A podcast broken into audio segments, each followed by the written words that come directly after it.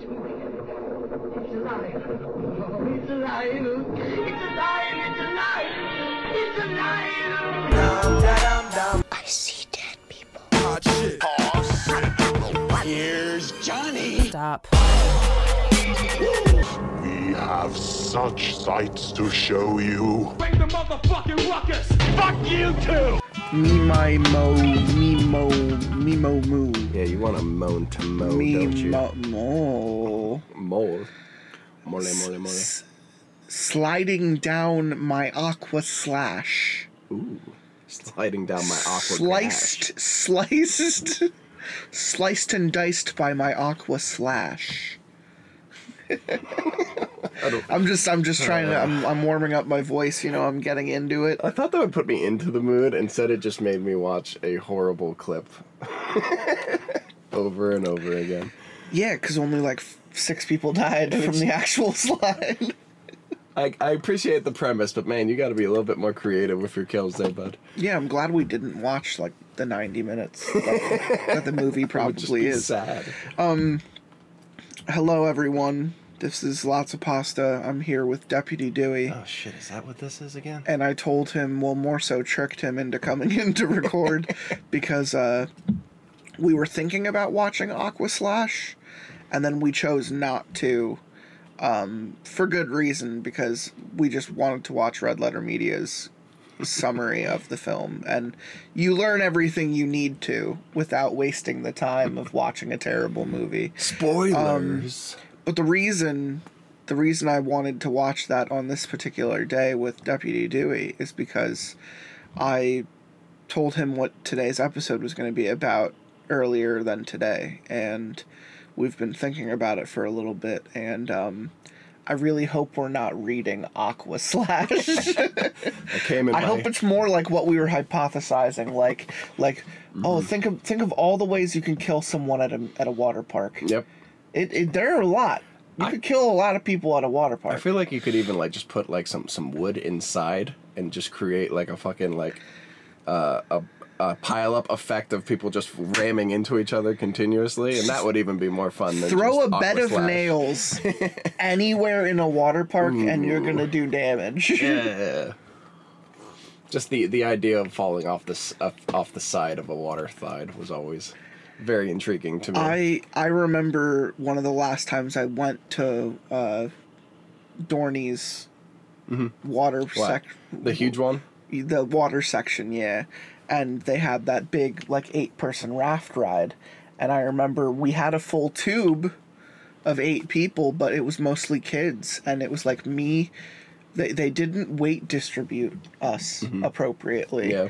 And there was a point where I looked parallel opposite the ground and I looked straight down off of a cliff off of the side of one of those rafts and I just saw pure terror in my brother's eyes who was sitting across from me as he sees me like if I hadn't been holding on I would have been launched off the fucking side of that thing. And there's not like there's any like safety procedures there at all. It was just No, like, there was no guardrails or mm-hmm. anything. Like like back I don't even know if they've changed it. I haven't gone like that scarred me for life. So I'm gonna stick to the lazy river. maybe maybe a tube slide. But I don't even do body slides anymore. Like I don't Okay. like bad things can happen. Did you those. experience Terry Hill in your youth? The other water park in our area? I don't believe so. Oh my god. This one was straight up made of wood. And No. Yeah, like this one it they closed down and like they auctioned off like their ginormous fucking like pirate uh statues and all kinds of other crazy shit that they had there. But that park, I went for like a full like couple summers. I have no idea how I don't have back problems from this place because this is the type of place like you go down a slide and like the wood will like creak up. So like your lower back is just taking a fucking beating as you like fall into like a ginormous pool. Yeah. And like I have no kids are made of rubber, man. Like I have no They have idea to how be. I'm not injured these days from that summer. Same. I actually think that way all the th- like I'm such like as an adult I'm in such pain all the time Mm-hmm. that I'm like this this is because of inactivity. as a kid when I was super active, I didn't break anything. I didn't Yeah. hurt anything. Like everything was fluid. And it's like Now we twist our ankles with getting out of a car door. I twist my ankles waking up in the morning. I take my first step off my bed and my ankles are already swollen. Um, it's wild. It's wild shit to think about. And like, I I personally I've been going to Disney every single year. So when I think of water parks, I think of Disney's water parks. And there were entire summers I spent at like the now closed River Country, um, fucking the the old school like Tom Sawyer's Island pool, um, any of the Disney pools, any of the Disney water parks. That's um, uh, Typhoon Lagoon and Blizzard Beach. Ooh, Blizzard Beach. And, that's um, bringing back memories. both of those are, are phenomenal water parks. There was a there was a also a stint of two or three years in a row, the same type of years that we would go camping. We would also go to Camel Beach. We would drive up north and go to Camel Beach.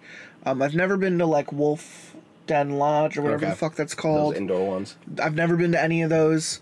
They look super cool. I was just telling Deputy Dewey before we started recording that Universal opened a really cool one. It's all centered around a volcano. There's a, a water slide that goes from the top of the volcano to the bottom. Oh, hell it's it's fucking amazing. It's a Lava it's a body slide. It's a body chute. Okay. It's one of those ones where they put you in a tube and they close the door See ya. and then they remove the floor on you. Oh, and You, fuck. and you just go shooting. Ooh, down. okay. Nice. Yeah, yeah, yeah. And like, I don't think I would do one of those now because I'd be terrified to, to, to do something to my body. There's there's a different type of mind, right? When I when I go on a roller coaster, and like I'll use Velocicoaster as a most recent example. Um, Intamin's new roller coaster at Universal's Islands of Adventure has a giant fucking peak where you have and, and probably throughout the ride you probably have like a full 10 seconds of airtime out of your seat and whenever i came crashing back down to reality my fucking gut in my back would just slam back into my chair and when i got off when i got off i looked over at alley cat and i was like i hurt that ride hurt me Physically beat you. and I got over it. I found a way to stick into the seat a little bit better. It was my that was my first time going on ever. Okay. And it, and it hurt. I learned how to stick into the seat a little bit better. It's amazing. you can't do that on a water slide. No. If you ride a water slide wrong, you're gonna get hurt, and it's just gonna be that's how you ride water slides. Get you the- know, Get those good plastic rashes on your body. your your body has to it has to evolve to be able to handle those things and i have not been to a fucking water park in forever so if i'm if i'm going to camel beach i'm doing the the tubes i'm doing the inner tubes. You are drinking at the pool. and i am sitting no like that's hey that's why i'll go to an all-inclusive because i'll just be able to sit in a pool all day and drink Give me that. where am I? Whenever I've stayed at uh, Cabana Bay at Universal with Where Am I, we've spent almost every night in the lazy river. Okay. And we don't even have tubes. We were just floating there like our dead bodies, just fucking like going down this river. And uh, it was just relaxing. We would just talk and, and float. I think I'll still be okay at a water park. I mean, it's been like three years. I feel like since I've actually been in one. But I haven't like, gone down a slide in forever. I still river float a lot, and like those rocks beat the shit out of your your back and your butt Okay. throughout that. So I think I feel like I'll be okay with doing that. But oh man, I miss might have to days. rethink doing a river with you now because you're telling me I'm going to get the shit kicked out of me. Yeah, yeah, it happens. I'll invest in some nice water shoes. You also That know is the way to go. you also know that I'm gonna like I'm gonna buy the most like decked out fucking mm-hmm. tube and I'm gonna have like all these accoutrements with me. Well, Strawberry Shortcake brought a inflatable rhino the one year, and he was riding the rhino, but it popped. no. So he was riding like the legs of the rhino on the the tail end of the trip because those were at least were inflated differently than the actual body. So the body was just dead, but some of the legs were still floating up. So he made himself like a, a very shitty bed. yeah. Oh boy, boy, boy. That's hilarious. uh, I've always thought about being the guy who rides the bull all the way down. Mm. And then it's like, nah, I'd get sunburned. And I wouldn't even be in the water. I, my legs would be in the water. I wouldn't be in the water. I want to be on my ass. I want to smoke in my hand and a drink in the other. And my, like, waterproof uh, fucking Bluetooth or whatever. Popping out some tunes. I just want to sunglasses and float. I'm one of those people that always gets that one blind streak of sunburn because like I can't get all of my crevices because I'm a big boy. I so know I those always big boy get those, problems. those horrible lines that are like right in the bottom of your bag. That's hilarious. Oh fuck me! I know. no. I know the big boy problems. so let's just read the title real quick. I have AIDS by Bob. Welcome to Uncle Bob's Wicked and Wild Water Park, where nightmares become reality. Oh, I'm bad at reading. I'm sorry, guys. Oh man, we didn't even talk to like. It's it's been a while since I've been on here. I died You died? in Five Cream. Oh shit! Deputy Dewey went down. we didn't even talk about. I'm yeah. a zombified dewdrop. Yeah, Deputy Dewey. Uh, spoilers for all you Scream Scream Five creams out there. uh, yeah, our boy went down It really hurts too in a, in a really like shitty way. I survived Billy and Stu who stabbed me. I survived Mickey who stabbed me, but I died to like a 16 year old twig of a girl who got her, the shit kicked out of her in a Tarantino flick. oh, Is that just her thing? Does she just get Sad burned in movies? I think so. I hope she so. always catches on fire in all of her films. she does like a rom com. At the very end, she catches on fire. The fire. one movie where she doesn't catch on fire, she's like a demon from hell. or she's a burn victim. Oh, No, but what do you what do you think when you think of Uncle Bob's Wicked and Wild Water Park? Uh, I, I nightmares become reality. I am thinking of an Uncle Haas just investing into a water park. And, Oh, and know what, he, he, he made enough money through uh, creepy cabins that he is now investing in the old park. Come and- on down, you know, I'll take you, we'll go on. oh, you're a nice boy, you know. You Oh, you a nice boy. You You wanna a go nice down my there, rafts, dude. you You, want to come down my water park? I'll take you around. I'll make you nice and wet. You know my wife, my ex-wife, Bob. Barb.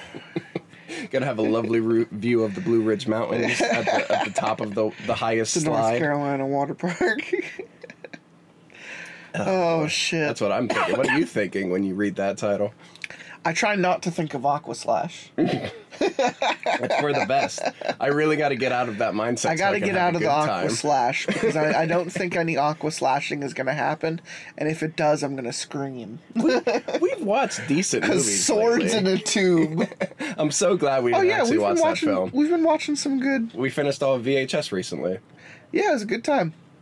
Well, Most of them three were of the four. Most of them were good. Most of them were good. I'll give you a bone storm. No,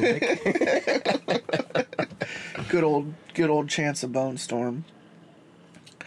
Oh shit, man. Here we go. Yeah, I don't. Is this gonna be a Mayhem Mountain type of story where it's a slow burner to a third act that kills a bunch of people, or is this gonna be a systematic who done it Yeah. where person by person dies until we figure out what's going on, or we escape? Sadly, I do think we're gonna have a backstory intro of like learning about something horrible that happened here 20 years ago, and now it's happening again. Oh I shit! feel like that's guaranteed for Oh, what- your summertime wait, wait, wait, wait, horror stories. wait. Okay, then let's bring it in. Is this going to be a monster? Is this going to be a cult? Is this going to be a murderer? Is this going to be a ghost? I'm gonna say it's a murderer, but I would love for it to just be like a ghost fucking a with spooky people. fucking water yeah, park? yeah. Give me that. I just don't know how it would execute. Oh, dude, I would love to see some fucking like creepy ghosts in the fucking water park. Just every now and then Drowned you look up and and there's just a drowned person. Yeah, Yeah, that would be creepy. Okay, because like I'm no wave longer pools, thinking of Aqua Slash. wave pools are Oh, insane with wave how many pools people are- die every yeah, year people, in them. People get fucked up by wave pools. And uh, Fight Club taught me that a bunch of old people die every year to their water pumps. Interesting. Okay. Oh, with fucking the water pump. No, just getting stuck sometimes. Interesting. All right. Yeah. Well, let's hopefully we'll have some. Yes, of that. there are the ones who are rubbing their assholes on them and they die that way. but Oh no. I'm I'm talking like Oh. no, Florida has just like a huge population of old people who die in their fucking tubs and pools. Have we talked to It's weird. Frowns lately? Have we checked on him? Is he still okay? He's moving to Boston, not Okay. not Florida. No, no, no water parks. Uh, blah, water, water pumps. packs. No water packs up in no water Boston. facts up in Boston. No packing. no packing at the pack. Welcome to Uncle Bob's Wicked and Wild Water Park, where nightmares become reality. Woo! From Reddit No Sleep. Do you want to begin? Sure. I never believed in love at first sight before all this happened. Aw. At 16 years old, I'd I'd never had a girlfriend, and although I'd been infatuated with girls at school, yeah, you were, I had never been in love. Aw. That all changed when I laid eyes on Clementine Sweeney. Clementine. My Clem. Sweetie. My sweet Clementine. it helped that she Oh, saved my life that day. Oh, wow. Way to go, Clem. And she was also my first kiss. We got some Wendy Peffercorn. All in the span of a few minutes. Oh, shit. Yeah, totally a lifeguard. But I'm getting ahead of myself. I should probably start at the beginning. Well, anyway, my name is Jordan. I've been a minimum wage employee at the Wicked and Wild Water Park since I was 16 years old. Wicked and Wild. Right, I'm hearing Wicked. Maybe it's witches. A witchy I'm park. hearing Wild, and I'm thinking werewolf. Ooh, okay. I'm 18 now, practically a senior citizen around here. Am I right? so old. I spent two summers working at the water park, and this will be my third. Some people ask when I figured out this place was rotten. I tell them I knew from the day I met Clementine that there was something wrong with this water park. That was when I realized it was named Wicked and Wild for a reason. Wicked was in caps. Ah! Witches. We're opening up for the summer again, and I'm both excited for it and dreading it at the same time. Working at a water park is a lot less enjoyable than visiting one, after all. You stand out in the hot sun and just get to watch while other people have fun. They're laughing and tossing around beach balls in the icy blue waters of the wave pool, and you're just roasting in the heat. I now's a Mm-hmm. good time to also mention that I dated a girl that was on your swim team and she was a lifeguard at the Mm-hmm. amusement park I worked at and I was doing caricatures and I would walk by and look at her in her bathing suit every time and time again and she would be like go away she was like I'm miserable these Oh. people are awful Yeah. everyone keeps hitting on me Like, please leave me alone Oh, so sad. But I drew you just. I would be like I'd be like come come have lunch with me and she'd be like I don't want to Jesus. Just hating life she completely. hated that job Ah, man. You probably know the type of place I'm talking about. You likely have one where you live or similar to it, just like Captain Muerte here. there you go Can you picture it? On the sign out front, the K in Wicked is flipped around backwards to give it a fun and friendly sort of vibe. Ooh. That doesn't make any sense. The letters are tilted playfully, painted in bright rainbow colors. Wicked. There's card out cartoons of dolphins and orcas flanking with the brick pathway leading towards the entrance where you can buy an overpriced entry ticket. That sounds right. I'm sure it's like $110 now to get in the fucking park. It's the sort of place where you go to on a hot summer day when you're desperate for ice cold water, waves, and a few thrills. The smell of chlorine and tanning solution permeates the air and everything, or everybody around. Ah, everybody walks around with their towels around their waists or slung over their shoulders. Lobster red with fresh sunburns, little orange key fobs. Oh my god, yeah, I remember those. Dangling from their shorts or their lockers. Uh, they paid exorbitant rates for. Oh man, buying a fucking like Fifteen bucks. fifteen dollar soda, the uh, Oh, the, the valuable cups that you get there. Oh yeah, you get the sixteen dollar souvenir cup. You get free refills for the rest of the day. There are slides, a wave pool, and a lazy river. A midway with rides, games, and concession stands. Everything you would expect from a cut rate water themed fun park. But it's far from perfect. Several of the older slides have bumps and divots in them, a result of neglected maintenance over the years. And while scrape holes out of your back while you ride down them, oh, and while they'll scrape holes out of your back while you ride down them, this is especially common when the water pressure is poor, which it often is. Our wave pool has a history of dirty needles and broken glass oh, bottles fuck. being floated in the murky water. Who the fuck is doing heroin inside of a wave pool? That's a bit much. That is a bit much. Among other things, soiled diapers, used band-aids, and tampons to name a few. now, see, that I understand. Those are all understandable, but I still don't want to think about it. We had a special needs girl on our swim team once that uh, apparently got a tampon stuck in her vagina and asked for others to help fish it out in the locker room. Horror stories, man. I feel bad for girls. Guys, we just whip our dicks I around always and it's I fine. always feel bad for girls. They're so I, I don't want to get into it. Just go through so much. I'm so sorry. Still, I have yet to mention our wealthy owner's obsession with buildings, bigger and bigger slides, and more and more dangerous attractions, all of which he forces us to test for him. Oh, so that's it's wicked. a few That's some wicked shit. if you will. There have been other issues as well, problems that have been growing increasingly concerning to me, sinister things that I only learned about after becoming a manager. I'll get to that, I promise. This, Manager at 18, really going places. this guy loves to tell you things later. I'm only 18, but since getting promoted, I'm the closest thing to an adult working here most days, and that's beginning to feel more and more obvious. Of course, there's also our owner, an obese, predatory looking red haired gentleman who insists on being called Uncle Bab. That sounds like me. But he hides out in his office most of the time. So do I. what do you Call me Uncle Bob. Uncle Bab. When he does venture into the park, he draws all sorts of stares. He has a pale, freckly face and bright red, frizzy hair, which grows sparingly in tufts on the side of his balding head. Oh man, that's also strawberry shortcake. Don't say that. Uncle Bob wears a similar outfit every day, despite the high temperatures. Always he's in baggy pants and suspenders, bright pastel shirts, and polka dot bow ties. Ah, bow tie guy. Nice. Oh, this is.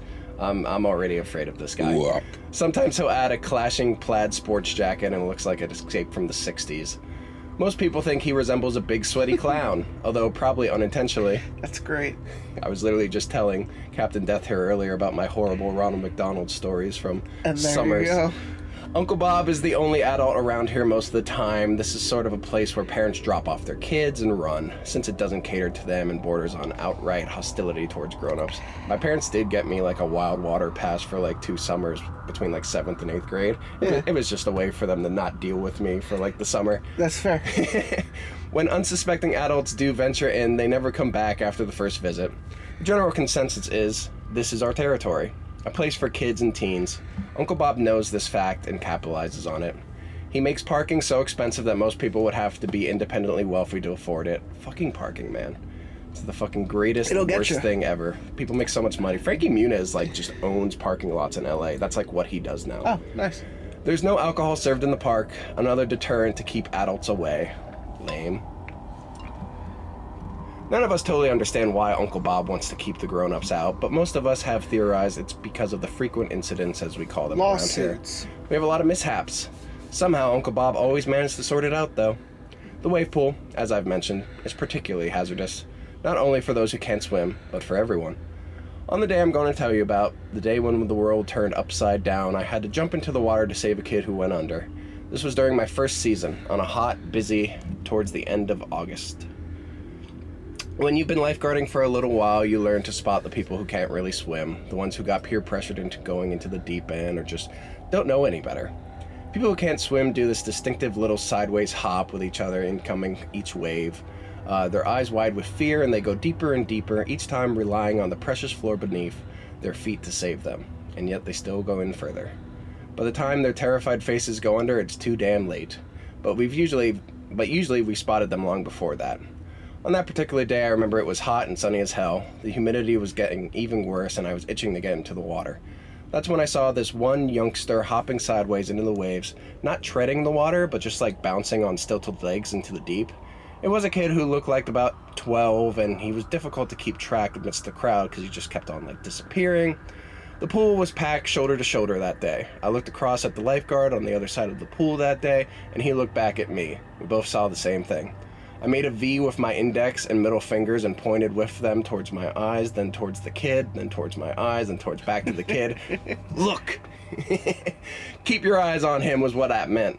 He stared at me blankly and shrugged. I get it. The young kid, what are you doing over there? What are you looking at? Is, is, is uh, You're that person funny. hot? You're that person hot? The young kid in the water had a long, shaggy, brown blonde hair, and he was doing the little sidestep and to jump into the pool. I thought he was already in. Going deeper and Yeah. deeper with each bounding step forward. He was tittering. That's nice. Looking back and forth between his friends' faces, but it was a nervous laugh because he couldn't swim, and I could tell that already. His friends went in deeper, treading water when the next big wave came, and he followed. He jumped off his tiptoes as the huge wave rolled in, going up with it. But then it rode past and he came back down, his head going under the surface of the water. His friends resurfaced when the wave was past, but he didn't come back up. His pals didn't even notice. They rarely do. They don't give a shit about this kid. I stood up in anticipation of the inevitable and waited, hoping he would reappear. When he didn't reappear after several long moments, I blew my whistle. A siren began to sound, and I dove from my high perch into the juicy waters and began to swim towards the middle of the pool. That said icy, but I made it juicy. Jeez. The kind people made a path for me and allowed me through, while others stared at me with cold eyes as I paddled past them, upset at me for spoiling their fun. What a bunch of dicks. The wave machine had been shut off temporarily for the rescue attempt. When I got close to where he had been seen last, I went under. Opening my eyes under the water, I felt the sting of too much chlorine burning them. It was easy enough to see his vague shape down at the bottom of the pool, trashing and struggling. I swam quickly down towards him, going as quickly as I could and fighting against my own buoyancy. When I finally reached him, I saw something I didn't quite understand. The rough white floor of the wave pool looked like it was holding him there. Ooh, ghosty boys. Finally, I got close enough to see what looked like quicksand sucking him down at the bottom of the pool. The kid's eyes were, raw, were wide and terrified, and I couldn't help but feel afraid as well, looking at that unnatural sight. It looked as if the bottom of the pool was drawing him down into it.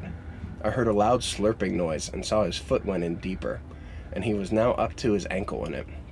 Tendril like fingers were wrapping around his lower leg and pulling him down into the permeable surface at the bottom of the pool. I grabbed hold of him under his arms and behind and tried to swim him up towards the surface. He was thrashing and trying to grab hold of me the whole time, desperate not to die, so it took a while to get into a proper position. Kicking with all my strength, I struggled to free him from the bottom of the pool. It was just useless. My breath running out, I looked down at his face, purple with the lack of oxygen. His desperation had faded into a groggy look that made me think he had passed out. His arms were limp, and his fingers appeared blue in the water. Thinking I had no chance of rescuing him, I did what I always did. Instinctively went under the water, running out of air and anxious to get to the surface. I kicked off the bottom of the pool. Stupid. The tenacious surface grabbed onto me like the suckers of an octopus tentacle latching onto its prey. Oh, fuck. My foot was completely trapped in it, and my panicked mind could not handle this new turn of events. I struggled against it and pulled with all my might, but it would not relent. With the world beginning to turn different shades of yellow and then red, I felt absolute dread rising up in me. Oh wow. Nervous energy that made me feel like I was dying as I watched the kid I had tried to save do just that. His eyes rolling upwards, his face bluish purple. That horrible slurping sound came again, and then I felt my foot go in even further, sinking into the floor of the wave pool. This can't be how I die, I thought to myself. Please, not like this. Pulling harder, straining with every muscle in my body, I tried to yank my foot out of the nightmare goo that was living on the floor of the wave pool. I felt someone grabbing onto me, heard their muffled screams under the water, and then the world faded into blackness. My dreams usually fade and I don't remember them, but I remember what they were like that day when I passed out at the bottom of the wave pool. I dreamt I was back in Uncle Bob's office, getting interviewed for my job all over again, feeling the same nervousness and anticipation that I felt the same uneasiness. It was my first time meeting him, and he was both scary and funny looking at the same time. His red hair poking out at the sides, growing out of his ears, his pale, freckled face smiling at me in a friendly way, asking me questions about my job history and then frowning at my answers. but then he finally he settled back on, smiling again, and started to talk about when I would start and how long my training would last. I realized I was getting the position. You seem like you'll fit right in here, Jordan. he said, standing up and reaching across his desk for me to shake on it. I stood up and reached out to grab his hand, and only then did I notice I was dripping wet, covered in water, which was soaking the rug beneath me where I had been sitting. The water dripped from my arm down onto his desk, all over some important looking papers when we were stacked there. Embarrassment rushed through me, and I felt my face burning hot, but I looked up, and Uncle Bob was still smiling as if there was no concern to him at all. Welcome to the team. He said, grinning, grinning proudly. Purple tentacles covered in suckers could be seen sprouting from his sides, ripping through his pastel pink shirt and tearing the fabric. That was when I looked down and saw my dream hand signing something a long and ominous looking contract written in spidery cursive. The papers were stacked high, and my name was printed at the bottom where my half finished signature now accompanied it. Terrified, I backed away from him, or at least tried to, but it felt like I was underwater, stuck in slow motion. I couldn't breathe. I realized, panicking. Finish signing it. His eyes black as midnight now, purple tentacles ripping around him like a lightning storm. Uncle Bob, no. I opened my mouth to speak, and water poured into it, down my throat and filled my lungs. Grasping for air, terrified, I grabbed the pen, my hand, or my hands moving too slowly, and finished signing my name. I woke up after that and she had her lips on mine. Ooh, baby. Blowing life saving air into me. I sat bolt upright, coughing water out of my lungs, my head instantly aching like someone had hit it with a sledgehammer. She was there looking at me, concerned in her eyes, when I finally came to my senses. Her pale, freckled face was rounded, reddened in with too much sun like all of us who worked there. I had never seen her before. Her fine orange hair whipped around in the wind, making her even more beautiful. Are you okay? She asked, looking a little annoyed. I realized it wasn't the first time she had put forth the question. I had just been too shun- too stunned to hear her. My first feeling was embarrassment for some reason, as if it was my fault. I had almost drowned and then she had to save me. I lowered my gaze and then realized quickly how foolish that was. I had been trying to save the kid. I suddenly remembered why I had dove in the water in the first place. He's down there! We have to save him! Her eyes went wide and she put her index finger to her bright red lips quickly to tell me to be quiet as the crowd gasped in horror around us. I'm right here, said the kid nearby. Wow, he sounds even older than, I'm right than here. the regular guy. Hey. He was almost the same as the kid who had been seen drown at the bottom of the pool, but he looked like a little different somehow. His eyes a little meaner, a little less human. What the fuck? Thanks for saving me. But I, I, I didn't. Before I, did could it. finish, the whole crowd was cheering like mad. Everyone was clapping for Clementine, and now they were cheering for me as well, since the kid claimed I had rescued him from drowning, even though I had failed miserably at that. I like it. Don't say anything. She whispered in my ear, Oh, baby. Don't say anything, stud. I felt the hairs stand up on the back of my neck when she did that, and would have happily agreed to do whatever she said. I nodded. This guy knows what to do with women. Later on, when the commotion had died down, she slipped me her phone number. At the top, she had written her name and a message in big block capital letters Trust no one but me, Clementine Sweeney. Fucking Sweeney Todd over here. I don't know. No girl had ever given me her phone number before. I felt my flesh break out in goosebumps, and as she handed the slip of paper to me, her fingers brushing lightly against my wrist as she did. She smiled at me, and I saw her blush, and I realized suddenly she liked me too. But how was that possible? She was beautiful, and I was me. I called her that night, the first time she didn't pick up, and my heart began to pound nervously. My lips and mouth suddenly dry. I sat there waiting, debating whether I should call her again. But then my cell phone began to ring, causing me to jump. Picking it up in my hands, I stared down at the screen. Clementine Sweeney was calling. Sliding up with my phone on the phone screen, it put it to my ear. Hello, hey, she said. it's me, Clementine. Oh, hi, I said, trying to sound casual, feeling awkward and judging every word that came out of my mouth too harshly. How's it going? I'm okay. She said. How are you doing? I don't know, I said honestly. Did you see the same thing I did at the bottom of the pool? That kid was dead, right? Please tell me I'm not crazy. Honey, are you okay up there? I heard my mom shouting from downstairs and I realized I was speaking a little too loudly. Fine! Just, uh, playing video games, mom! I yelled back, hoping that somehow that would explain what she had just overheard. It seemed to, since she left it at that, You need to keep it down about this stuff. said Clementine. You don't understand what you've gotten yourself into. I let her words sink in for a minute before responding. Contemplating, I finally spoke. How am I alive? That thing had me. It wasn't letting me go. Her breathing was the only thing I could hear on the other end of the phone line. wow. She's having a time. She's on the treadmill.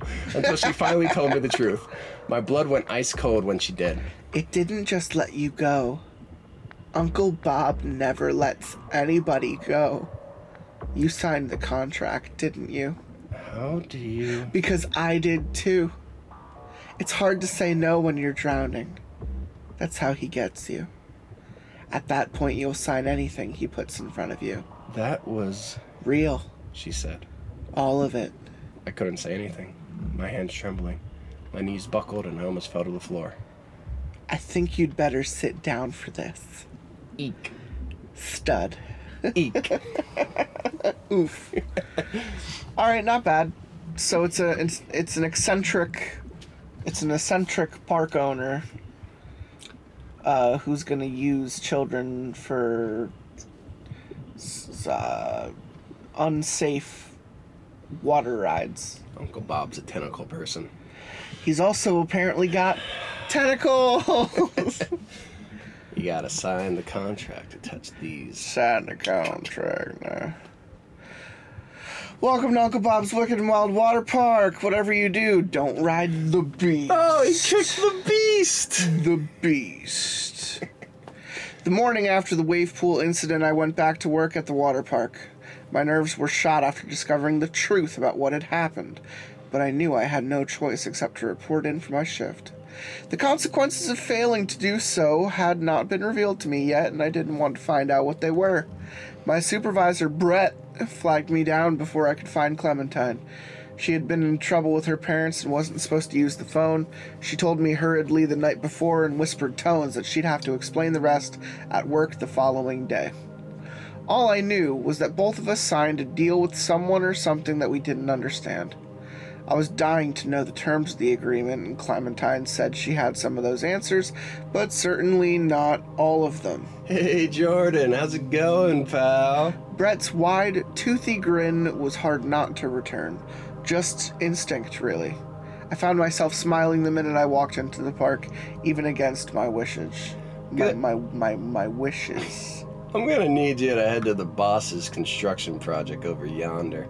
He said, gesturing to the tower in Colossus that was supposed to be a water slide at some point in the future, although the idea of that terrified and astounded me. I said, no problem, and began walking in that direction. No prob, Bob. The behemoth structure of rickety steel columns and wooden planks supported a series of haphazard, turning tunnels ascending upwards to the heavens. There was a roofed structure at the peak where I could make out the vague shape of someone standing. I was immediately concerned for their safety as it looked like the thing could collapse at any second. It seemed to sway and bend in the wind. Uncle Bob had nicknamed this project the Beast, and it had been in various stages of construction for years, long before my arrival at the park. The slide was a behemoth. It was towering and steep, with sharp curves, big drops, and a chute at the end that shot you out into the air for much further than should have been legally allowable. In fact, I'm pretty sure any inspector would have shut this place down if they knew Uncle Bob was testing the thing.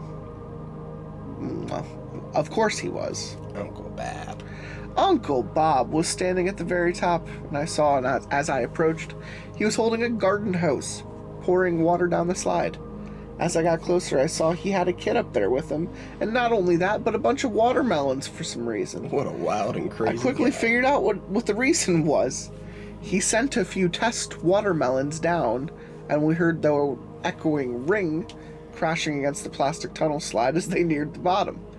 There they shot out, zipping over the water of the swimming pool below at extremely high speeds, cracking on the hard pavement far past the landing zone. Eek.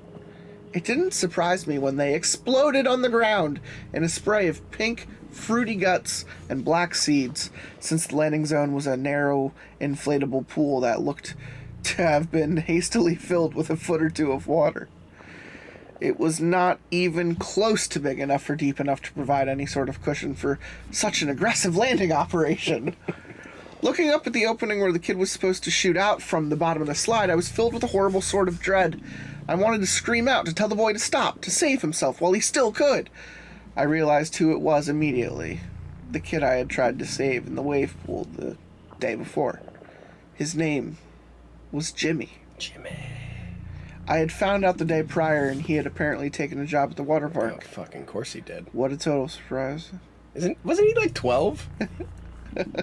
Uncle Bob. Uncle Bob don't give a had fuck. trapped another one.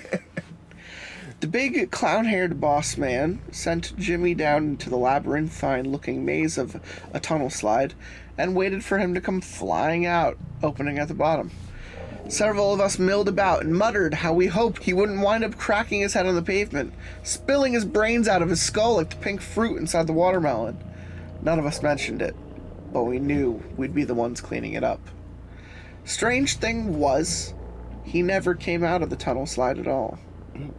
We waited around looking at the dark opening, and eventually, Uncle Bob came down the stairs and gawked at it with us. When it became obvious that regardless of how much longer we stood there, Jimmy was not forthcoming from the tunnel slide, Uncle Bob randomly picked one of us to go in and look for him. Smiling at me cryptically, he pointed at me and told me to start moving. He had some sort of home-brewed spray in his pocket that he, without asking, applied to my knees to give them more friction that so I can get up on. the slide with without so much trouble. Uncle Bob gave me a flashlight and a big kid lifted me up onto his broad shoulders and sent me climbing upwards from the bottom. The dark interior quickly dried on the hot day and the sticky plastic was easy to climb in my shorts. The spray covered flesh of my knees rubbing abrasively with each painful step forward. Pretty soon they felt raw and achy, and I guessed they would be bruised black and blue by the morning. I knew I would only get so far. There was a steep incline up ahead where the riders traveled from the top, where they would gain speed before the bottom, and it would be impossible for me to climb up that section. I had tried to tell Uncle Bob this fact, but he insisted that I try anyway. It was hot in the tunnel without any water to cool it down, and in the darkness, the echoing sounds of someone breathing heavily from far up ahead caught my ear.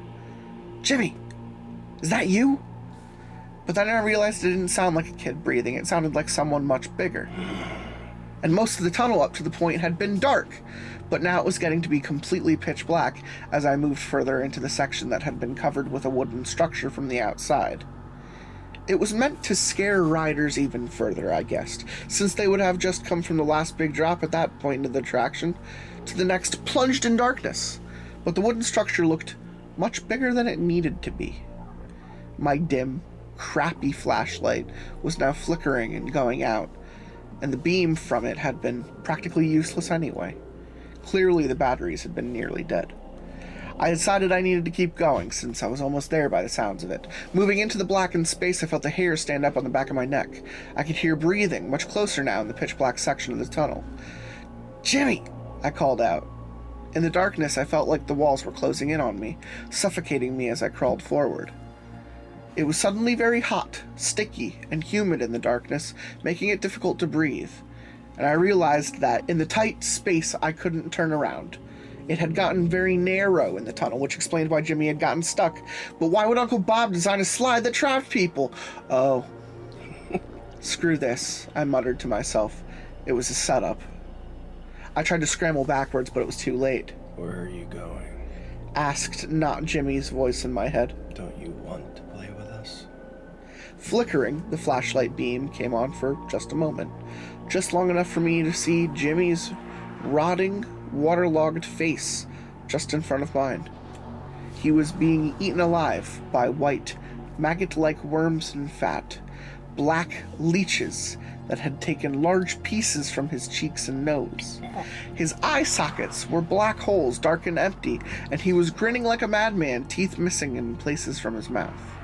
He was surrounded by a structure that was not the tunnel outside. I was disoriented when I saw wet, rigid walls entering past him that looked like the inside of some great creature's guts. Veins could be seen through the translucent mucous membrane, and I realized what I had heard breathing. It wasn't this undead boy just in front of me, it was the beast. The light went out again, and I was plunged into darkness. The light. I read that. I tried to back away from, but felt sharp, talon like fingernails dig into the flesh of my forearms when I did. Not Jimmy raked my arms with his claws and pulled off strips of skin as I desperately tried to pull away. He was quick, and his nails were sharp and long. My gushing, bloody wounds became to, began to pour, and that was probably the only thing that saved me. Screaming, I began to slide downwards. My blood was everywhere, creating a sufficient lubricant that allowed me to escape. Lovely. It sprouted from the cuts in my arms, creating a slippery, sanguineous river that thankfully brought me sliding down the terrifying twists and steep drop straight out the opening at the bottom.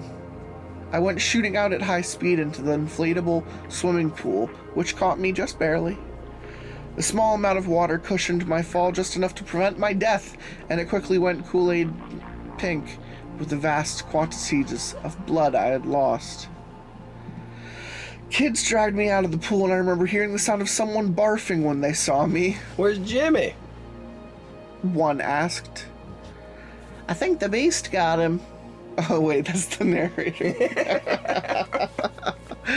That's what happens when you lose a lot of blood. I think the beast got him. Your voice becomes very nerdy. I told him between groans and profanity laden outbursts of anger and agony. Uncle Bob was already gone, of course, back to his office, wherever that really was. The son of a bitch had failed at trying to kill me the day prior, and so he had quickly tried to off me again. It wasn't enough that I had signed his contract, I realized. He, he wanted to kidnap and clone me like he had with Jimmy keeping an undead copy for himself and sending one home to my parents, essentially ending up with two life bonded indentured servants. One of them undead to fulfill who knew what horrible secrets lied before them. I guess that he only needed the soul of a real person to create a copy, but that was only a vague assumption based on what we knew so far. Yeah, I wasn't picking up on clones I didn't- from what he was talking about. I about. didn't either. I thought it was indentured servitude. What the hell was I going to do? Someone had brought the first aid kit, and I looked up from the bleeding hands and forearms to see Clementine. Hey. I, hey, I said, trying to act cool. It was difficult because of the blood loss. Shut up and lie down. What the hell were you thinking going up there? Her words stung me more than I thought possible, and I felt my heart ache for a moment. But then her face softened, and she looked more worried than upset again. I realized her eyes were green. How had I not noticed that? Right. A soft, uh, yeah, green-eyed, redhead, nice round face, freckles, ooh. A soft emerald green like nothing I had ever seen before. I'd always told people when they asked that green was my favorite color. She started to clean my arms with some liquid, saying, Cold. as she sprayed it from the bottle. Then she began wrapping them with gauze, not minding that my blood was dripping onto her bare hands as she worked. I guess they didn't have money for gloves in the first aid budget. Then I realized there probably was no first aid budget. I wondered if she had bought these items herself. You're good at this, I said, admiring her work. Thanks. I used to be a nurse before all this. Her face looked truly sad for the first time since I had met her. Everyone else had left, leaving us alone at the bottom of the huge water slide. You can still do that, can't you? She slowly shook her head, applying medical tape to the bandages to keep them secure. I. We're both in the same spot, you and me. And it's not just us either, but a whole bunch of kids around here have been replaced by Uncle Bob's little doppelgangers. And it's hard to know sometimes which ones they are completely loyal to him. Some as the undead versions of them, and who knows how many copies he can make if he wants to. Huh. He could be building an army of teenage zombies for all we know. So, how did we get so lucky to still have free will? If the rest are so subservient to him, why are we spared? Because I saved your life, dummy. She smiled as she said this. I pulled you up from the bottom of the pool and gave you CPR. Otherwise, you'd be a mindless zombie too. Yeah, did I say thank you for that yet? Thank you for saving my life and then kind of doing it again right now. Who knows what kind of nasty infections I would have gotten if you weren't here to clean up these wounds. I think you might be my guardian angel. Oh, I would wince at that cheesy line later in night. yeah, you would. Later at night in bed. There's more like us too, you know. Other kids managed to survive Uncle Bob's attacks, but ended up signing the contract. Same as us. Like I said, when you're drowning or dying, that's how he gets you. He invades your mind somehow, and at your weakest moment, he lies and offers you one thing that he can't even really give you. In fact, by signing your. She broke off there, seeming hesitant to continue. What? Nothing. N- never mind for now. I'll tell you later. I don't want to overload too much on the first day of your contract. Your head is probably spinning at all this. It was, but again, this might have been due to blood loss. I'm good, I lied. Okay, tough guy. Let's go to the break room for a minute. I want to you to meet some of my friends. I stood up on shaky legs and put my arm over her shoulder to support me, and I smiled, feeling the warmth of her against me. Ooh. Happy to be back with her again. She was taking me to meet her friends. That's a good sign, right? I couldn't help but feel hopeful despite how terrible I'd felt a few minutes prior. Clementine made everything seem right, even though there was so much going on. I'm worried that Clementine and Bob are the same person. There's something going on with Clem, for sure. They're both redheads, and like she hasn't been seen with Uncle Bob. Don't point that out. I'm just saying. Oh no. She thinks she's evil, maybe. Yeah. Fuck, that'd Just- be a good. he's just fucking be a good twist. I fell in love with a 50 year old man parading as a zombie, zombified teenage girl. He did say he was a pervy. Nothing more pervy than being a teenage girl. Damn, giving it away. We walked over to the structure near that nearby that had been set aside for breaks, a ramshackle hut which had been constructed by teens at some point in the past, a thing born of necessity as we all needed a reprieve from the sun. However, the lack of air conditioning, windows, and any real airflow turned it into a sauna. Still, it was shady, and more important, private. The kids called it the box due to its small size and lack of windows. I was found out later this was some sort of sexual innuendo, since it was where most kids lost their virginities as well. Yeah, I know, guys are pigs and all that, but Woo. come on. I didn't come up with it, okay? Don't shoot the messenger. When we got into the box, it was as hot as usual, but not as bad as some of the days since it was still morning. Two kids about our age were in there waiting, looking anxious, whispering in hushed tones about something as we entered, and then immediately stopped talking. But then they saw Clementine's face and jumped up smiling. Hey, Clem, you made it! The two girls embraced. There was another guy a year or two older than me who Clementine walked over to next. She hugged him tightly, and I immediately felt a pang of jealousy. Fuck you! It was like an arrow through the heart. Shot through You give Uncle Bob a Good name. Suddenly, I realized I'd never even asked if she had a boyfriend. Had I misread the whole situation? Damn it, I was gonna be alone forever. All the good ones were taken, I thought to myself, thinking five steps into the future. I was already picturing Clementine kiss- kissing him, turning to me and saying, Oh, by the way, Jordan, this is my boyfriend, Ben. Isn't he the best? Jordan, uh, hey, Earth to Jordan. I realized I was standing there stupidly zoning out in my head, and they're, they were all looking at me and as I was staring off into space.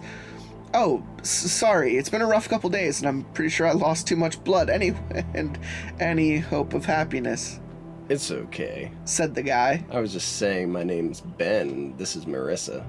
Everybody calls me Mare, she said, sticking out her hand. I shook Marissa's hand and then Ben squeezing his too hard for a moment before realizing I was even doing it, and he didn't seem to notice. So, how much has Glenn told you about our life? Oh, I think that's you. Oh no, that's me. Never mind. Sorry. So, how much has Glenn told you about our little situation? Did she uh, tell you her batshit plan yet? Clementine's face went red as a strawberry and she stared daggers back at Marissa. It was Mare, it's okay. It's not batshit. It would work if you guys gave it half a chance. I was struggling to catch up, and the world felt like it was spinning and going red around the edges. I barely know anything, just that we all signed a contract under duress, and now we're stuck here with some hellish creature we don't understand. Oh boy, I think I need to sit down, I said, grabbing onto a table. Hell of a Tuesday. They helped me into one of the crappy folding chairs, and I plunked myself down. Maybe this isn't the best time to lay another Uncle Bob bomb on him. said Ben, looking worried. No, no, I, I can take it. This I said, guy. trying to sound tough, feeling a bit better after sitting down. Just tell me, you know, what the hell I've gotten myself into, please. Maybe I can uh, help figure some way out. Clementine sighed, and they all sat down around the table with me. Well, the thing is, we don't all know the details either, but we all had some of the same experience drowning and being forced to sign the contract. And it wasn't just us, there were more of us. Others. Until recently. Ben said this and then looked at Clementine as if asking for permission for something. And so she nodded, tears in her eyes. Clem's uh, boyfriend, Tom, he signed the contract too. Managed to survive a couple weeks before Uncle Bob finally caught up with him. Now he's got a doppelganger running around, and Clem said that she had run into the undead version of him one day recently. It uh, didn't go well. Clementine was crying next to me, and I put my arm around her, wanting to comfort her. She put her head against my chest and began to wet my shirt with her tears. She was sobbing, shaking as she grabbed onto my t shirt and wept. He was falling into pieces. And he said, he said I'm next. It wasn't him anymore, I know that, but it just, I never wanted to see him like that. She looked up at me with reddened eyes leaking tears, and after a few minutes of silence, an idea occurred to me. We can stop him. I know how. The four of us can do it. We just have to take him out. No more Uncle Bob, no more contract, right? Ben looked at me, shaking his head stunned. Man, you sound just like her. Clementine was staring off into space, tears still streaming from her eyes, but there was a hint of a smile flickering at the corner of her mouth now, at least until I said what I said next. By the way, guys, I think you should know the Beast, that slide Uncle Bob has been working on, there's something really messed up inside of it. I think if he opens that attraction, a lot of people are gonna die and get turned into more soldiers in his zombie army. Aqua Slash. Clementine jumped up and looked around the room at us with wide eyes. He told a bunch of us this morning that he's opening it this weekend. That's the whole reason he was running the test today. The Beast is open for business starting this Saturday. That's what he said. Re- we resolved right then and there that we had to do something. The four of us were the only ones standing between Uncle Bob and his horrible, evil plans coming to fruition. Somehow, we had to topple the beast. Gotta kick the beast, man. Gotta run from beast. you remember run from beast? Uh, you can't stop Morphex from you my can't brain. morph. You can't. I have Morphex. Stop morph Xing. But you know, death isn't final when you work at Uncle Bob's Wicked and Wild Park. Hey, come on down, Uncle Bob's Wicked and Wild Water Park, and death isn't final. We got- You we got wild zombies forever and, and, work here at my 100 water park. 100 and I'm gonna fucking kill you.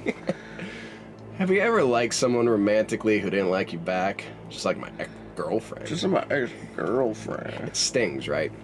By 16 years old, I was an expert at it. I had plenty of crushes at school, none of whom knew I existed. Nice, And I was me too too. scared to talk to any of them. But Clementine was different. In her, I sensed something which I had not felt before. The way she looked at me, the way she snagged every opportunity to touch my hand or my shoulder, my forearm or my hair, all these little signals told me she liked me too, despite my self conscious mind's objections.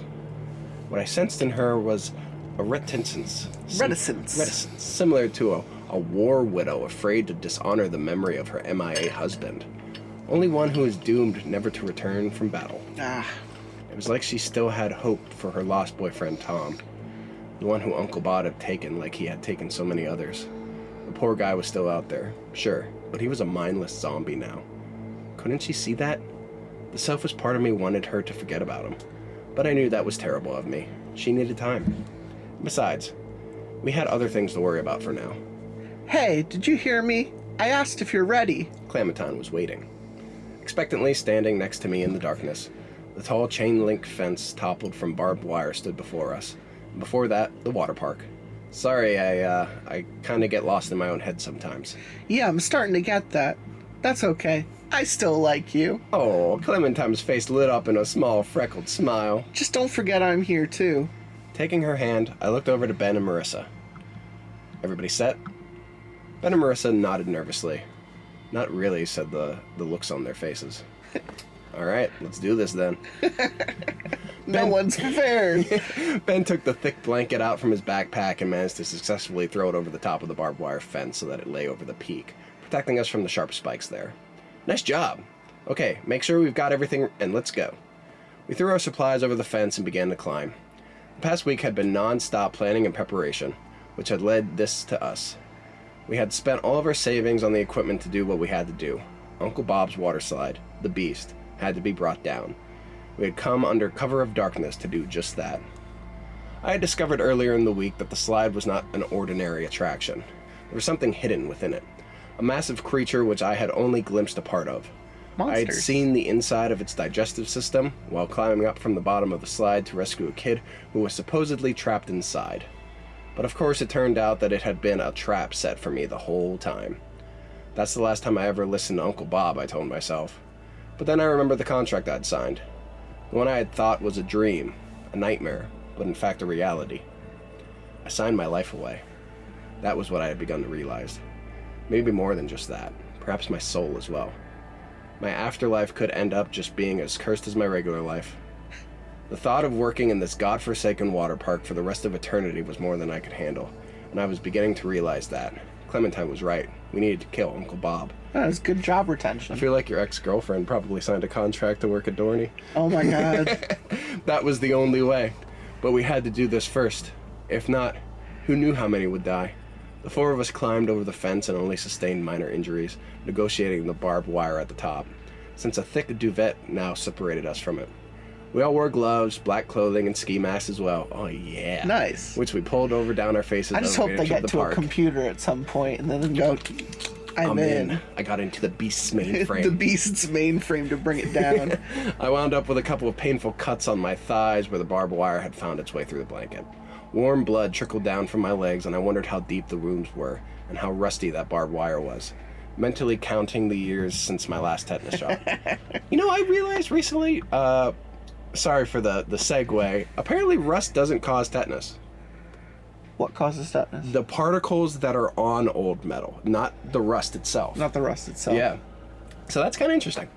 Our destination was easy to spot. It towered over everything, just a black silhouette against the starry night sky. The beast. we assumed Uncle Bob had a few security guards roaming the grounds, so we stuck to the dark places and walked into the shadows, weary and watchful of any flashlight beams or hidden sentries. The area we had entered near the perimeter was full of vendors and concession stands, so we tucked ourselves tightly up against the walls of these buildings and avoided the light, hoping no security guards would see us. Strangely, there were none. The place was eerily silent. It's too quiet. Oh, but as we crept along, we became bolder, seeing nobody patrolling the park. We started to whisper to each other occasionally and began to betray our in- in- initial instincts to move stealthily. Finally, we arrived at the tall and imposing water slide. It towered above us, twisting and chaotic looking. Looking up at it, I felt nervous and jittery, my hands trembling and my stomach tied in knots, thinking about what we were about to do. Are we sure about this, guys? asked Ben, mirroring my concerns. Clementine looked resolved, though, and I followed her lead when she nodded. As sure as we were ever gonna be, we gotta stop him. This is the final step. Ben nodded and he pulled the tank of the fuel out from his backpack. Well, at least it's mostly wood. If we can get it going, the rest of it should catch up pretty easily enough. Arson. Nice. I looked up to see when the ignition point of our fire would be, trying to determine which section of the water side was most flammable looking. Of course, the one place that caught my eye was the spot where the beast was slumbering. Hidden beneath a wooden structure that covered a section of the slide, this was where riders would be plunged into darkness on the attraction as they descended downwards, only to be swallowed up by the thing that lay inside. Then, their bodies and souls would belong to Uncle Bob. The slide was scheduled to open the following day now. Up there, the wooden structure near the middle, then another fire at the base of the stairs, and the whole thing should basically go up. We had discussed things beforehand, but now that we were the holes, no, but now that we were here, the holes in our hastily planning became more obvious.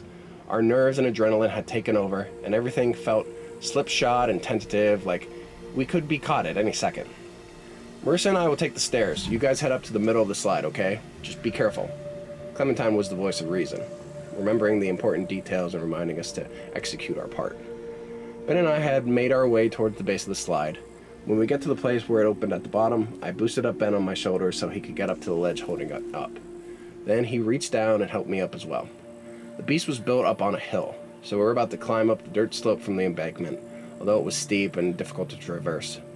As we climbed up towards the structure at the center of the slide, I looked back down to see Clementine's pouring gasoline on the base of the staircase. We better hurry. There could still be security guards or patrolling this place. Clem and Marissa are pretty exposed down there, I said to Ben. The steep slope was tough to negotiate, but eventually we made it to the covered section. The wooden structure was shadowy and dark inside, but I heard the sound of something enormous breathing noisily from within. It was snoring, I realized. I put my fingers to my lips, indicating for Ben to be silent. His shocked face told me he had already heard the sound of something enormous breathing, though, and he had no desire to wake that thing up. As quickly and quietly as we could, we began to pour the gasoline.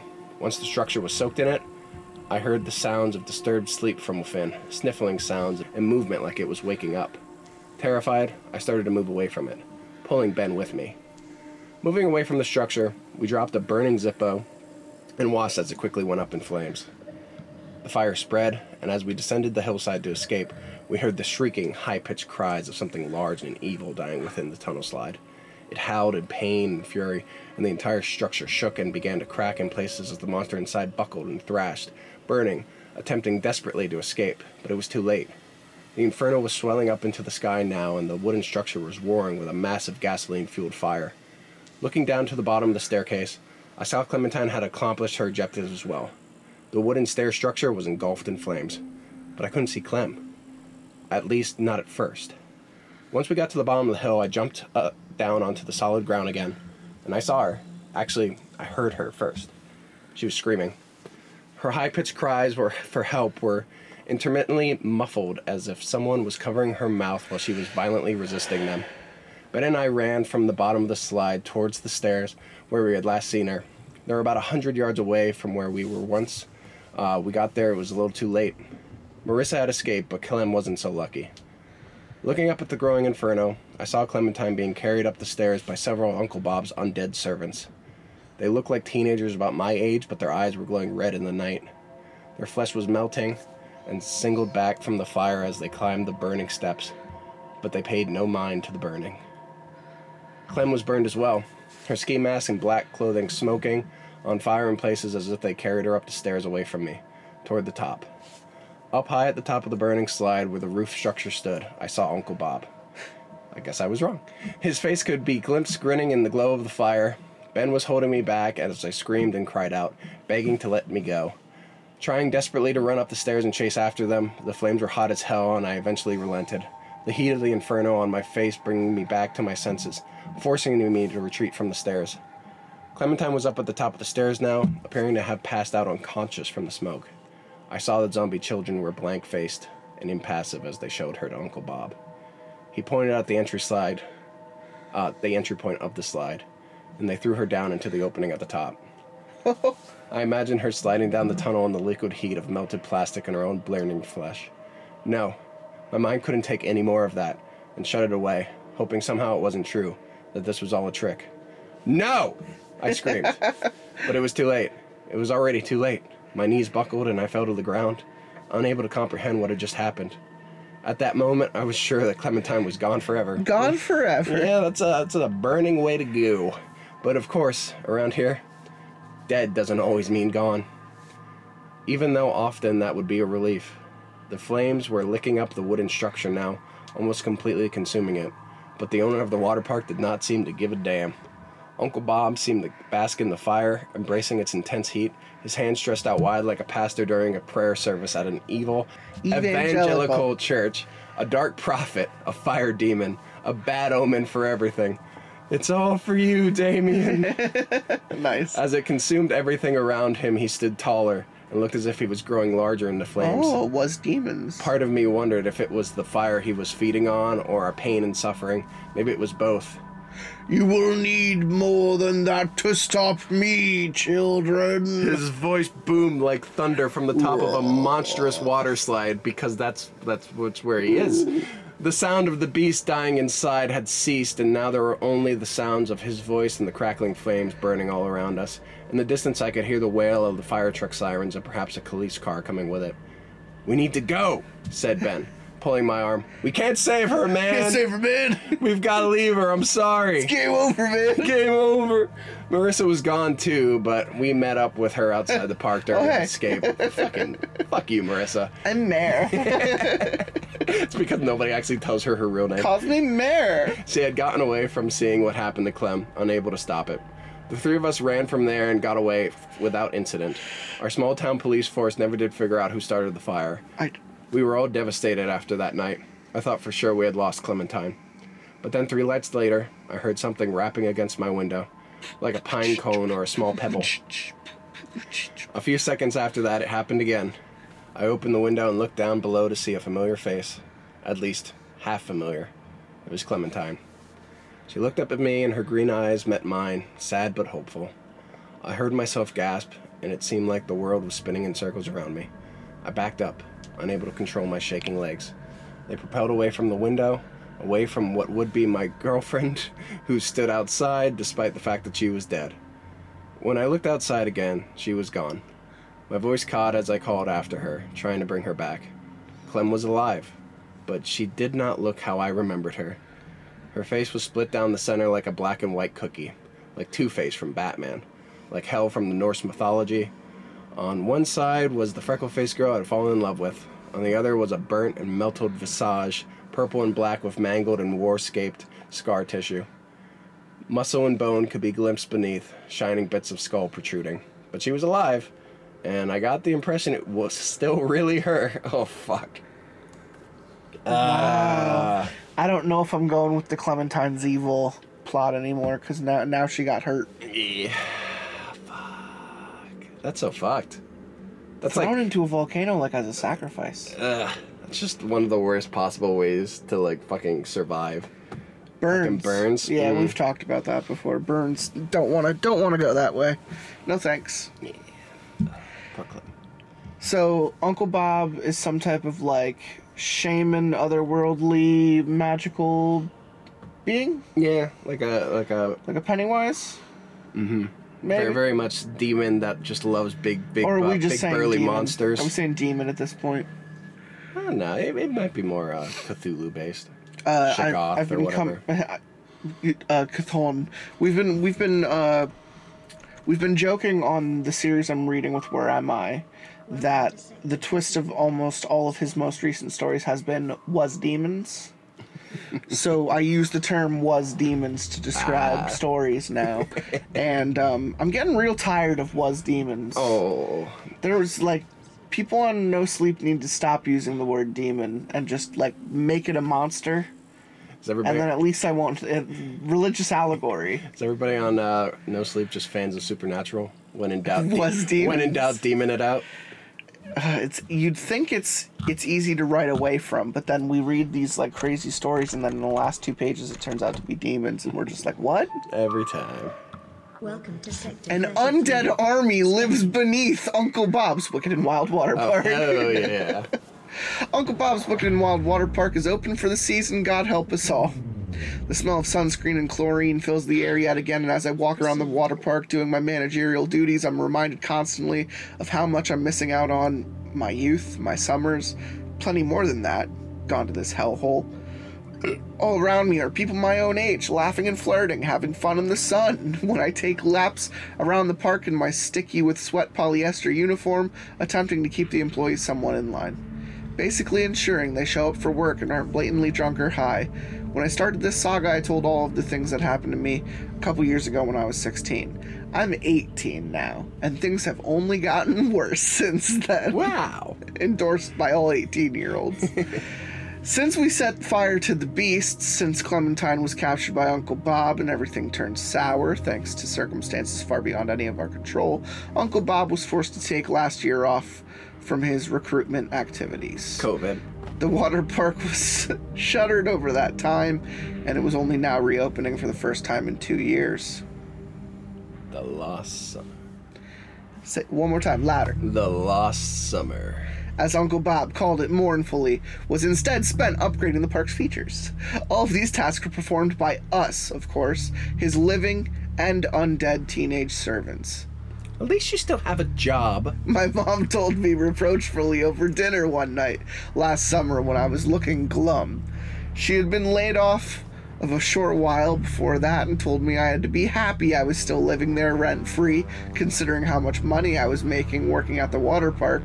I couldn't even tell her the truth that I no longer received a paycheck for my indentured servitude. Things were tense for a bit, but she's gotten uh, a new job and things are looking better. Anyways, summer is back again and the park is open for the year. Our nefarious owner is up to his old tricks once again, and several kids have mysteriously disappeared in the wave pool and on other attractions, only to reappear later on, much to the kids much to the surprise of the anxious friends. Uncle Bob instructs us to delay these kids' friends from calling their parents for as long as we possibly can, while he sorts out each unique catastrophe in his own special way. I found I know I now have little willpower to resist his instructions these days. It's like his controlling influence is a sickness, and any immunity I once have I once had has dwindled away over the past few years. The longer I've been working for him. I really hope at the end Uncle Bob gets audited. Turns out the thing to get him was tax fraud. These days, Clementine is my only glimmer of hope in the world. The only glimpses I get of her are when she leaves notes outside my bedroom window late at night. She always covers her face with a hood, keeping it cloaked in shadow. After that first time when I saw her, and I looked so stunned and afraid, I whisper to her that she's still beautiful. I leave her notes to show her my affection has not dwindled over time, but she only remembers my initial shock and her horrified reaction at seeing her half mutilated face, missing flesh and pieces of muscle in places where shining bone protruded. Her eye sockets and the tendons and the muscles opening her jaw when she spoke were all visible, and I still can't help but shudder to think about that. I'm sorry, Clementine. I know it wasn't your fault. For the past couple of years, I tried desperately to think of a way to get her back to her old self again, but all I can come up with is the idea that if we can somehow get rid of Uncle Bob, then maybe, just maybe, everything will go back to normal again. I know it's a long shot, but Clementine seems to have a plan. When I was leaving work a few weeks ago, I saw someone peeking from the shadows below a sewer grate, lifting it up just enough so I could see their eyes. Who it was, I couldn't tell, but it frightened me badly. Pennywise. Over the next couple weeks, I saw the same thing again and again someone watching me, observing me from the shadows. It wasn't Clementine. I knew that much based on the movement and features. Then, late one night, when I was walking home from work, they grabbed me. Hiya, Jody. That's that's a that's now a nightmare that I have of getting. I know I'm a big boy, but like I'm still gonna be terrified of a fucker sitting in a sewer. Can you imagine that you're so desperate that you go to Pennywise for help? In what world? I think he would he would agree, but only only to betray you in the end. Yep. Only to get that army for himself. All I heard was the rustling sound coming from a shrub off the sidewalk, movement and voices surrounding me, and then I was plunged into darkness as someone shoved a sack over my head, and rough hands laid hold of my arms, picked me up, and carried me away. I tried to scream, terrified, unsure what was happening or who was doing this to me, and the hands which held me roughly were slippery and wet. A smell of rot and decay emanated from my captors, and it was difficult to breathe in their stink as they dragged me back towards the water park, kicking and screaming. Uncle Bob was finally going to turn me. I knew it. My life was over. I had worked as a contracted employee for too long, far longer than anyone else. For a time, I thought I was special, that he wasn't going to let me live, but uh, it was not to be. At least, I would get to be with Clementine. That was the only thing that kept me from breaking, kept my mind from snapping like a dry twig. They dragged me downstairs and along musty smelling corridors, down more stairs, and into what I assumed were sewers under the park. It stunk like human waste and still water. Bugs buzzed around my head and landed on my face, some of them biting me despite my muffled screams in protest. Rats and mice could be heard on the floor, but I couldn't see them through the bag which covered my head, cloaking the world in darkness. I felt them brushing against my legs through. I felt them brushing against my legs, though, and cringed, and gripped my teeth, hoping they wouldn't climb up my shoe and ankle, as I pictured them doing just that. Their furry, deceased bodies bumped against my shins, and I couldn't stop myself from yelping in panicked fear a couple times. Finally, it seemed my kidnappers were satisfied and we had reached our destination. They pulled the bag off my head and I blinked against the bright lights which assaulted me like an interrogation room at a police station. Mutilated faces surrounded me, their grotesque features barely visible in the shadowy room and the halo of the bright lights which blinded me. Zombie kids in various states of decay huddled close around me on all sides. The stench was extraordinary. Hmm. The smell of month old roadkill mixed with stagnant coppery blood. Like a dead raccoon in your attic that you find a year after expiration. Like an abandoned slaughterhouse or a broken trash compactor full of old meat. You're here. said a familiar voice, kind, warm, filled with concern. We've been waiting. Same voice, only different, now cold and passive. Clementine was standing in front of me, her head turned so that the rotting dead flesh looked at me. Worms and maggots feasting and squirming within her right eye was puffy and black with necrotic tissue. Her face still split down the middle, alive on the left, decaying corpse flesh on the right. Clementine, what's going on? What is this place? A cold, hard laugh came from her then. But that was cut off abruptly when her beautiful face turned to look at me again, this time the living side of it that I knew so well and had fallen in love with. She smiled and spoke with sincerity and warmth once again, but the words were serious and grave. This is where we've been hiding. Where we've been planning our attack against him. Against the son of a bitch who did this to all of us.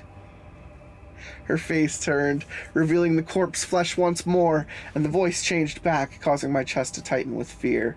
I realized this was not the same girl I'd fallen in love with at first sight, the one who saved my life. This was someone else, at least half of her anyway. A knife gleamed in the dull light, and I realized she was holding a long blade behind her back. We're going to kill Uncle Bob, Jordy. Are you with us? Or are you against us? She gripped the knife more tightly as I hesitated and waited for my response. I only hoped that when I replied, it would be with the answer she wanted to hear. Uncle Bob's Wicked and Wild Water Park.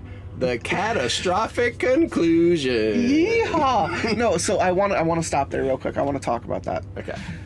How close were you to losing it when you thought she was going to turn around and be like, "I betrayed you. it's me all along.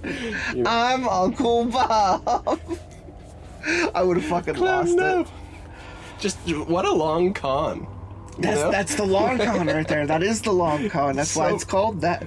so many options to fucking like betray him, and you waited this long, went through this much work. Just, just really love working in that that teenage love effect, you know. Um, I want to get a drink real quick. Okay. Uncle Bob's Wicked and Wild Water Park, the catastrophic conclusion. How do you think they're gonna kill him? I don't think they will. Oh. so, they killed the beast by destroying the kind of like uh, the way it's held up with the wood planks and the steel beams and whatnot, um, and fire. But wasn't Bob on top of it? So like, clearly fire is not the way to go.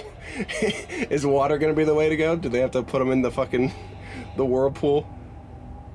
Well, they haven't alluded to any sort of like ritual process or anything, and we No. we still don't know if Bob is like some type of like elder being or you know a demon. Mm-hmm. So I, I'm, it's just like when I when I think of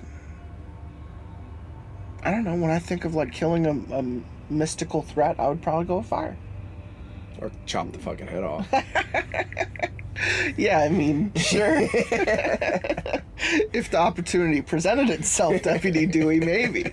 when in doubt, machete it out. Ooh, thank you. I need my coke. Oh. What? Schneef. So, guys, uh, how do you kill an immortal being? Send us uh, some some comments. Yeah. I would like to you know, first line of the story, how do you kill an immortal being? You know, let's let's leave that out there for the for the those who want to leave a comment. So How you, would you kill an immortal being? you say ritual? I say chop that head off. I said fire. Okay, so we had seen Uncle Bob standing in the midst of a burning pyre, laughing like a demigod. He could breathe underwater, blending in like an octopus in the reef. He could move around the park with impunity, seemingly invisible at times. The water park was his habitat, and he was the alpha predator, the top of the food chain, great white shark of the place. How do you kill that? Fire. Alligators. Oh, nice. no. Still, we knew it was the only way, and while I worked my last day shift before the big event, I was forced to consider how dangerous it all was. Standing on the shore of the wave pool, I watched as the crowd went up and down in lazy parabolas, sinking and rising with the swells. Many were lounging in bright yellow inner tubes. Others dangling from the pool walls, in the deep end like underage Spider-Men, screaming with joyous abandon as the lifeguards shouted and blew their whistles at them. The sunburned masses of teens were oblivious of the dangers lurking beneath the clear blue water. A couple summers ago, I nearly drowned right where you're swimming. I wanted to yell. the girl of my dreams saved my life, and now she's a half dead zombie, and we're planning on killing someone together later tonight. you know, as you do. Summer hijinks, am I right? I didn't yell that, of course, but part of me wanted to for some perverse reason. Just like part of me can't help picturing what it would be like to fall off an overpass and land in the midst of the speeding traffic below. Whenever I walk over a highway bridge on my way to work, I think of that. Is that weird? Maybe I just have a vivid imagination. I felt like I had to get it all out there. All these secret lies and deceits, despite the deadly consequence, just to see what would happen. But that was probably just Uncle Bob's influence. I realized as I came out of the trance, shaking my head, he couldn't read my mind.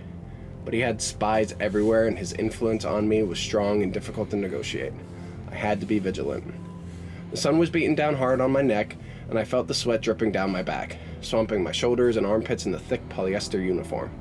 I decided to go stand in the shade for a few minutes. I went over to a nearby concession stand where there was a small lineup. We were allowed free tap water. Woo! No soda, though. no, it's exclamation point. No soda. Fuck! At any of the concession stands, but we didn't get preferential treatment. We had to stand in line just like everybody else. We were able to get whatever we wanted whenever we walked up somewhere. When I worked at Dorney, like mm. I was able to get free soda pretty much every single day. Nice. What's up, buddy?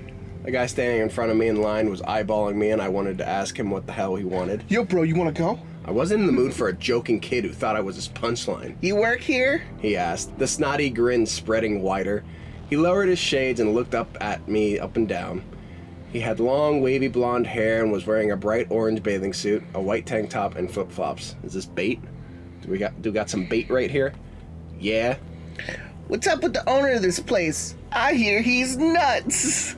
I wasn't sure what to say. Part of me wanted to recruit the guy for our mission, but that was far too blatant. And for all I knew, he was a spy. Goddamn cap. I decided to err on the side of caution. I wouldn't know. He seems normal enough to me. The line was moving, but the guy wasn't. I pointed ahead, but he ignored me. I noticed again that he was a half foot bigger than me, and he had some rather large muscles. I wondered if we were going to have a problem. My adrenaline began to kick in as he ignored my attempts to move the line forward and just stared right through me instead. He began to emit a low growl, Oh, and his shit. upper lip quivered, revealing sharp incisors. The sun was beating down hot on my neck, and the shade looked so close. He was probably just high on meth or something. yeah, as they do. Yeah. I decided these things happen. I began to back away, then edged around him nervously, moving gradually toward the concession stand. He turned mechanically and followed me, taking long, deliberate strides, inching closer, still growling low in his throat. I didn't want to turn my back to him. I moved away from the crowd, the cool, or I moved away from him towards the cool shade, thinking I would ask the clerk at the concession stand to call for backup to kick the guy out. I looked back quickly and found the line had cleared away from with unnatural speed. The area was abandoned, and I was by myself now with the scary-looking guy and the clerk behind the counter. Hey, call for somebody to come here quickly. This guy's all hopped up on something, I said without looking at the employee. there was no answer, but I had sworn I had seen someone behind the counter a moment before. The long-haired kid kept moving closer, looming large over me now. He was still growling, fists clenched, cords standing out on the sides of his neck. Did you hear me? I asked, agitated now, afraid to turn around. This guy looks like he's about to eat my face or something. Bath salts. no answer. The terrifying figure stepped closer and I spun around, ready to jump into the booth to get away.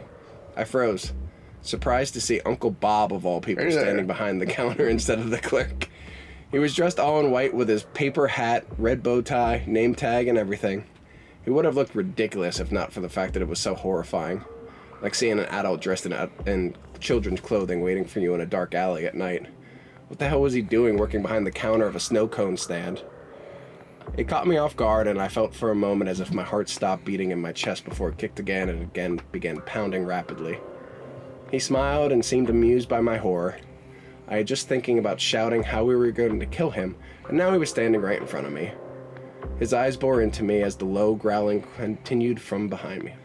I felt sure that he could read my mind as he watched me with grow- growing interest. You're planning on killing me, aren't you? Good luck with that, kid. I heard his mocking voice in my mind as plainly as if he were speaking to me. I hoped it was just my imagination, but then wondered if that was just wishful thinking. Hello, Jordan. Oh, hey, Uncle Bob. His hands were behind his back, and he leaned forward expectantly, asking. Are you thirsty, Jordan? I nodded, my mouth dry. I hadn't realized before how much I needed a drink. It felt like I hadn't had a sip of water for a week, a month even. I couldn't remember the last time. How had I forgotten to hydrate on such a hot summer day? That's how you get heat stroke. Even Yes. a rookie knows that. A rookie knows that. Here you go, my boy. he said, handing me an ice cold, frigid looking bottle, dripping with perspiration. I licked my dry lips with my sandpaper tongue and reached out for it desperately. As my fingers touched it, he pulled it back out of my reach, and my knees buckled with desperation. A hoarse groan escaped my lips, and I looked at him, seeing grinning, seeing him grinning even more broadly than before, relishing every moment of this exchange. You want this? Then tell me. What is she planning? I know she's planning something. Now tell me. Oh my god. The hot breath of the guy behind me was on my neck. It made me feel claustrophobic since he was standing so close I could feel his body heat. Who? I asked, playing dumb. Your little bitch. The one you've been seeing behind my back in the sewers, outside your window at night. You think I don't see you? I see everything! He lifted me up. uh, He lifted me up by my shirt collar, and I looked around to see the entire park all around us was abandoned. All noise had ceased. Everybody was gone except the three of us. I don't know, I don't know! I shouted, resisting his eyes as they bore into mine and attempting with every fiber of my being not to let my fear take hold. Think harder! He was holding me up by my throat now, and the world began to turn shades of yellow, then red, and finally black before I managed to squeak out a word. I'll regret saying it, but it's done now. The one word seemed to be enough for him. I fell to the concrete and skinned my elbow badly, and when I looked up, he was gone, as was the guy with the long hair. Screams were coming from somewhere nearby, and I realized it was me. There were suddenly customers in line again, and a normal kid was behind the counter serving them colorful flute flavored snow cones. It felt like I had fallen into an alternate reality for a moment and come back again, just like that day beneath the wave pool. Are you okay, dude? you don't look so hot. There were people reaching down to help me up, and their concerned faces told me everything I needed to know. They thought I was having a breakdown of some sort. To their eyes, I had just been standing there one second, then I was on the ground screaming a moment later. Water! Water. I croaked. Water. My mouth and throat were parts as if I had drinking anything in days. Maybe I had it. Was Uncle Bob messing with my mind to get information out of me? Or just to punish me? Both, probably. Get this guy some water! People rushed around, and a few minutes later, I had a tall glass of water in front of me, which I proceeded to take long, greedy sips from until I started to gag. Dude, you really gotta stay hydrated better. It's summer. What are you, a rookie? Can I take over? Mm-hmm. I just want to say.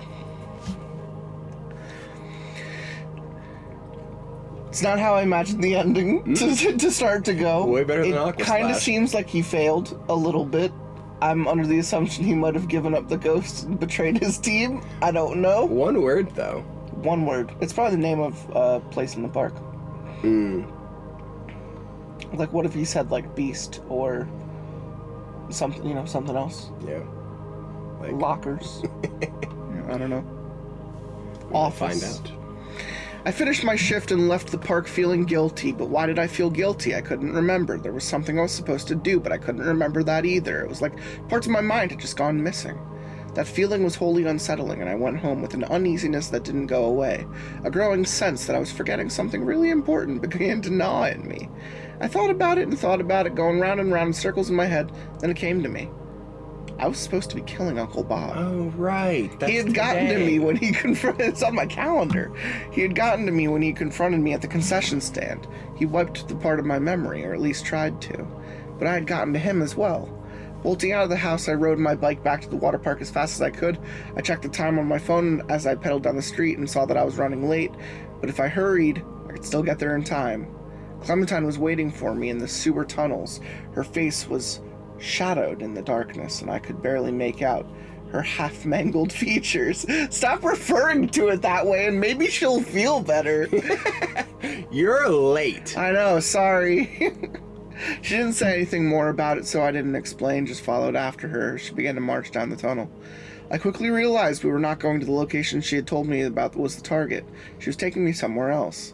The storage room, where Uncle Bob kept our life contracts, was on the other side of the park, and Bob would be guarding it closely since I confessed it was our target. But it wasn't. You know, even after this is done, even if this all works out, things will never be like they were between us. You know that, right? Her words shocked me. I hadn't even considered it. I had just assumed that when this was over, things would be normal again, that everything would go back to how it was when we first met. Why not? I don't think it was normal when you first met her. It wasn't. Her boyfriend was dead. He's been reading into things this entire time. Why not? Why can't things be the way they were? I miss you. Oh. She spun around, and even in the darkness, I saw tears in her eyes as she spoke. because just look at me! Look at my face! Her half dead, half human face was split straight down the middle. I'm going to talk about it again. I've mentioned it nine times. Shadows obscuring most of the worst details, but I could still see the necrotic flesh on one side. Puckered and gray with worms and millipedes Oh, crawling no. in and out of her eye socket. It's never gonna be the same! Now let's just get over with it. I can't. I just can't talk about it right now. It's hard enough as it is. I got fucking worms in my face. worms in my eyes. She began to walk again, and from behind I saw her.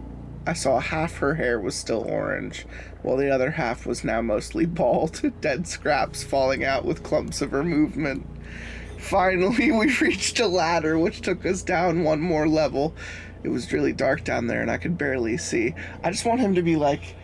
I just want him to be like, it's okay, I love you as you are, and like start tonguing her eye hole or something. This guy just describes her more as she's like hideous than he did when she was beautiful. yeah. She's got green eyes and freckles. That's she's great. Anyway, she's beyond ugly now, and there, there's something new and horrifying about her looking at her every time I do. The rest of them should be setting fire to the park as we speak. By the time we get back up there, this place will be nothing but cinders. But that won't kill Uncle Bob. He'll just rebuild, using us as labor like he did the last time. Clementine's voice was quiet, and I followed her along the narrow passageway. Right, but you said you had a plan. You have a plan, don't you? She said. She had said during our planning that my contract with Uncle Bob had left me susceptible, but that she couldn't tell me the specifics. It hadn't occurred to me until now, hearing the hesitation in her voice, that she didn't want to tell me what she was going to. Where are you taking me? Clementine let out a long sigh and rested her hand on the door we had come to in the darkness. This isn't going to be easy. I knew that, but I had no idea just how difficult it would be. What isn't going to be easy, Clem? Show him! Shut up! Just shut up! It was her other side. The dead one was speaking. It had a different voice, hoarse and harsh, laced with malice. Oh, we're going malignant. We are going malignant. We're going to have to show him eventually. Get it over with. Why else did you come down here? When else, if not now? Why can't you just shut up? She pushed the door open and revealed a dim blue light within. Clementine entered and I followed her, unable to resist my curiosity. Despite a growing unease, a worry which had crept into my gut, leaving a cinder block of dread there, I walked in behind her and found the room was filled with a huge aquarium. It took up most of the, the enormous underground room. A gigantic creature filled most of the tank. The thing looked like a large, flesh colored octopus, covered in a purple, spotty pattern. It had many eyes, which were all closed as if it were sleeping and breathing in and out regularly. You made me ink. There were hoses and wires hooked up to the equipment on other side of the room, which looked complex and advanced, far beyond anything known on Earth. Was aliens! What the hell is this? I whispered, terrified of the thing waking up. Clementine walked up to the tank and laid her hand on the glass gently. Then she turned around and looked me dead in the eye. Say hello to the real Uncle Bob. It turned out that Clementine did have a plan. Not an altruistic plan, or a good plan, but a plan nonetheless. What do you mean, the real Uncle Bob? I couldn't believe what I was seeing. It was the largest octopus I'd ever laid eyes upon, being held aquatic prisoner under the park. But Clementine was claiming that this was actually the devil who had caused all of our woes. There's something I need to tell you about me. Something I was scared to tell you before. I'm still scared. But you're going to find out soon enough. What are you talking about? What the hell's Well, Yeah. what are you talking about? What the hell is going on, Clementine? I wanted to tell you sooner. I just wasn't sure how you would react. Tell him! The decaying side of her face was screaming again. I am Jordan. Um, how do I say this? Uncle Bob, uh, he's my dad.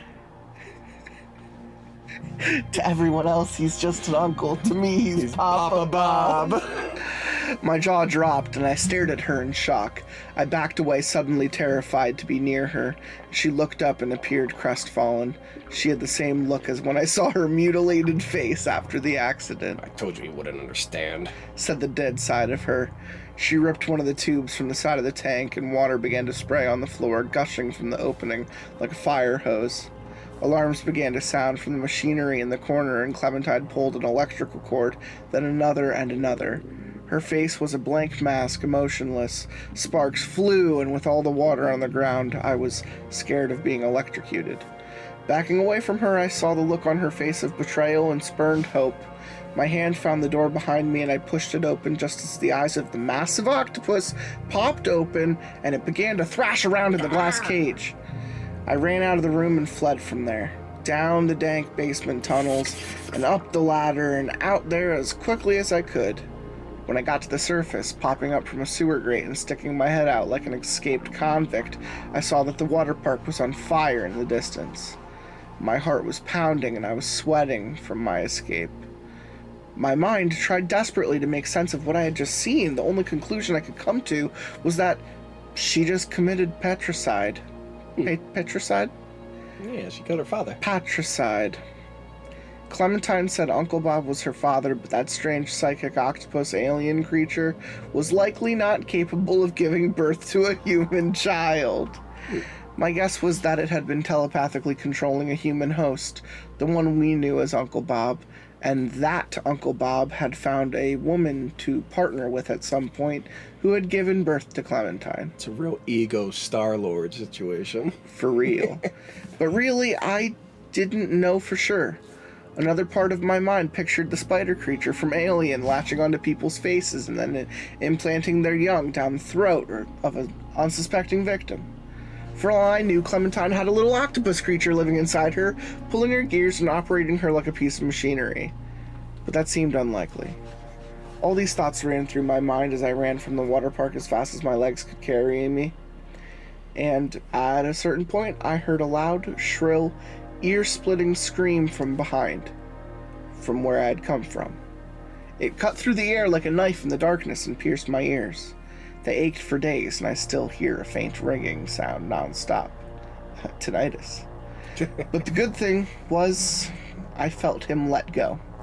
I felt Uncle Bob grasp on Uncle Bob's grasp on me disappear. It was gone she was gone. I was sure of it. There was no way she could have survived. Or so I thought. A few days passed and the fire was all anyone in town was talking about, and everyone said it was sad that the owner had passed away, even though he was a controversial character. Uncle Bob was a fixture around town, and his supposed love of children was well known. A local reporter began to ask around town and came to talk to me since I had worked there for so long. He wanted to know if the tales about the place were true, if it had been as wild as the water park as the story said. I can't really talk about it, I tell them. I'm still under contract. Love it. The words slip out naturally, and I didn't realize I even uttered them until later. I see, he said dubiously. Okay, just uh, one more question. Uh, do you have any thoughts of the new owner? She's a bit young to be running an amusement park of that size, don't you think? It's the first time I'm hearing about it. What's the owner's name? I asked, already knowing the answer, already knowing who my new boss was going to be. Seems to be a young Clementine Sweeney. He said. Did you ever work with her over at the water park? I let out a little chuckle. yeah, she saved my life once upon a time. The reporter raised his eyebrows, brought his pen up to his notepad once more, and settled in, looking curious. I've got a story about that, actually, if you want to hear it. Hmm. cute, cute little story, not really a conclusion. Um, because, I mean, you were kind of right. She replaced the hierarchy of her father, but I wonder if if, her, she's running the park, then she's probably going to be just as evil, right? yeah. Is, maybe. is her face gonna be better too, or is she gonna be hiring teenagers with that fucking burnt face? Talk about how mutilated she is every time he brings her up. Occasionally yelling at herself mid fucking uh, mid interview. He's a lying sack of shit.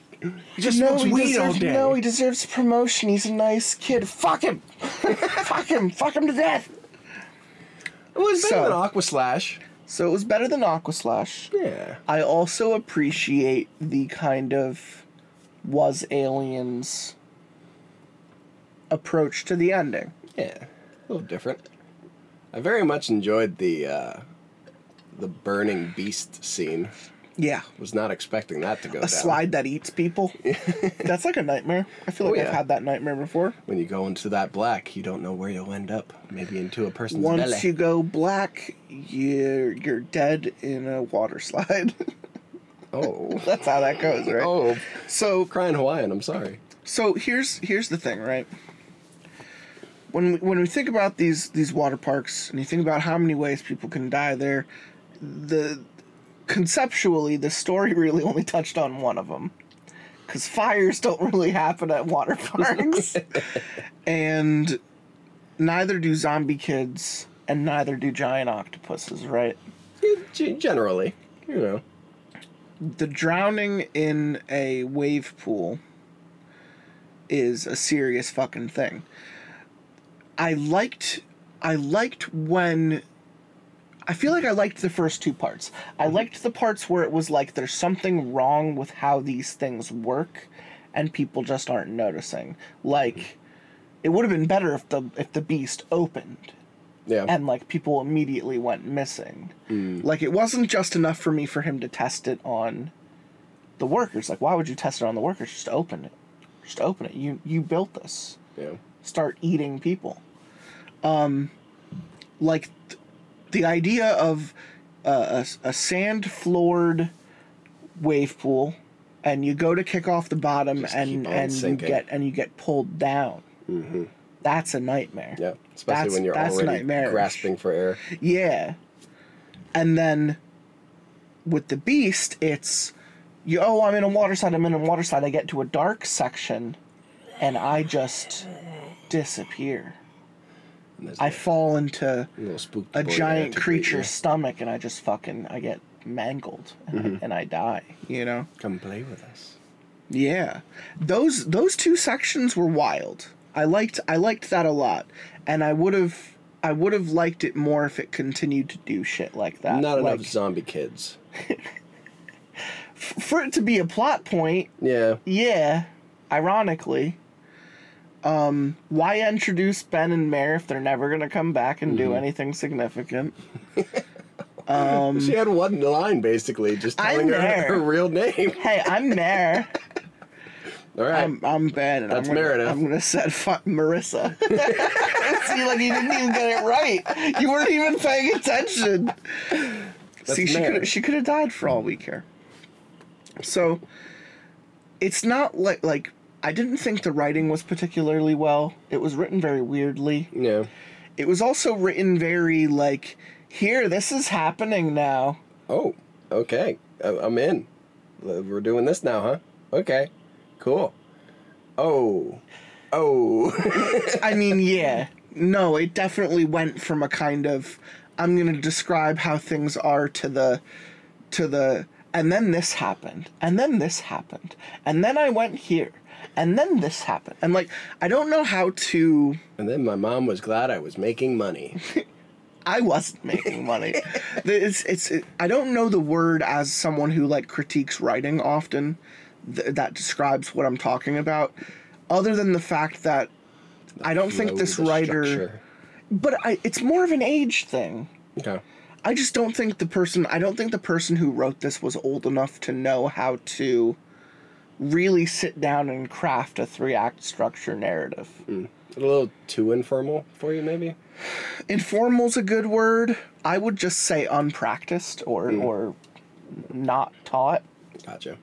You know, like this was like this had to have been someone in high school who's just like, oh yeah, and then you know, like the the, the ride, the slide is gonna eat him, and All it's these gonna come out. twists. His body as you go, oh, he's gonna be dead. The fire, Is it a demon? and demon? there's a fire. Is it is it a pervert? I- is it? It's both. Oh fuck! It's the Catholic Church. oh no! Anyway, um, it wasn't the worst thing I ever read. It was no Mayhem Mountain, unfortunately, but it was also at the same time not an Aqua Slash. I really didn't need um, schizophrenic Clem. Another like third act rushed concept like, that we doesn't didn't need that. that doesn't need to happen. That's what I'm saying. Like, I guess I guess I used to call this like a fan fiction quality. You know, Mm-hmm. like like it it's not it's not well written enough to have any value. They you also- know, but it's a fun story. Yeah. It just it, doesn't have any value.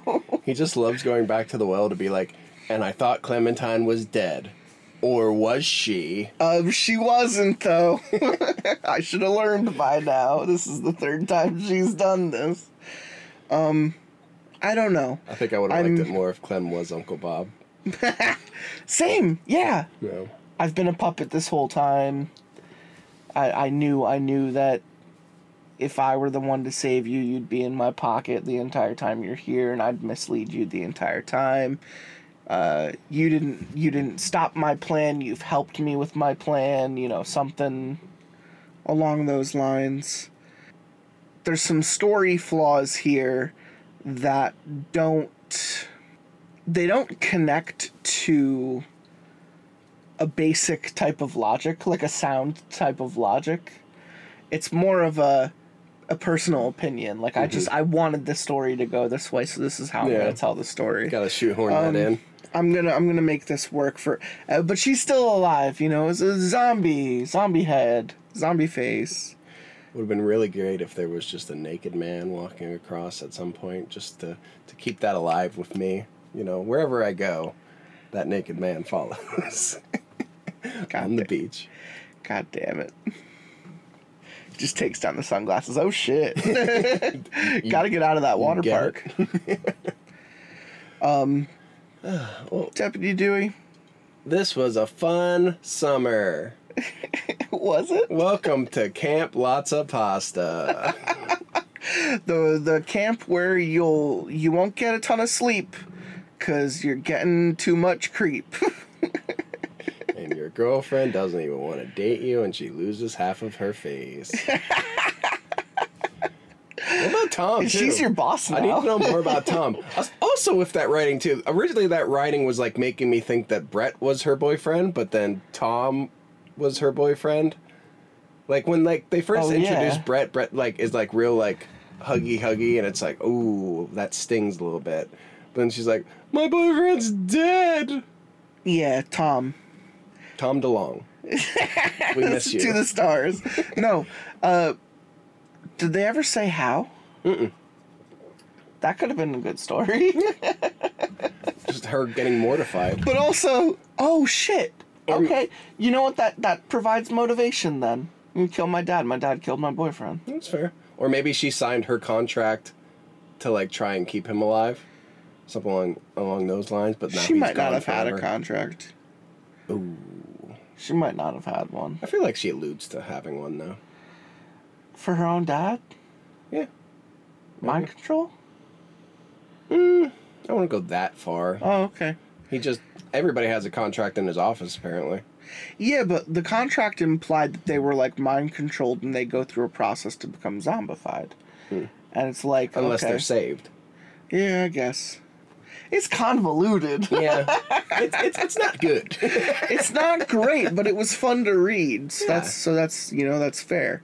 Um, I don't know how many how many successful stories could be written about a water park, but it's it's almost like we're looking accepted. at we're looking at like an O and two.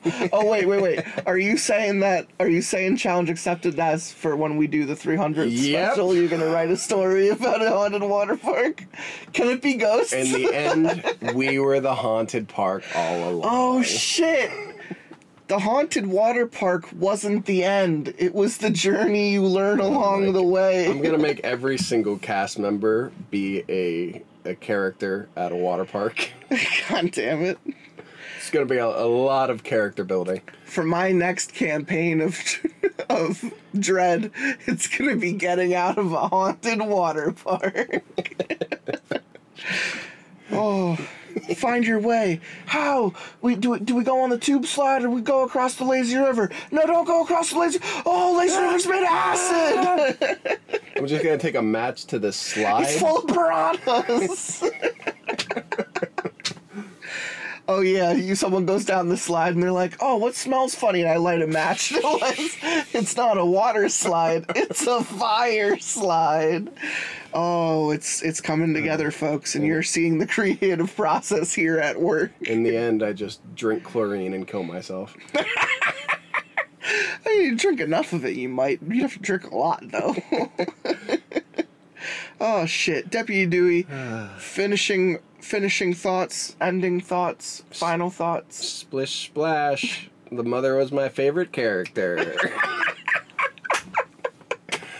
Um, I guess uh, my final thought is, um, you know, whether whether you're an Uncle Bob or you're an Aqua Slash, you know, keep on, keep on keeping on.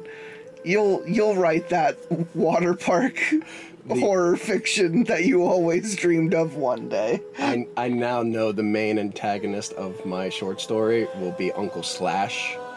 It'll just be the guy from Guns N' Roses buys a water park. Nice, nice.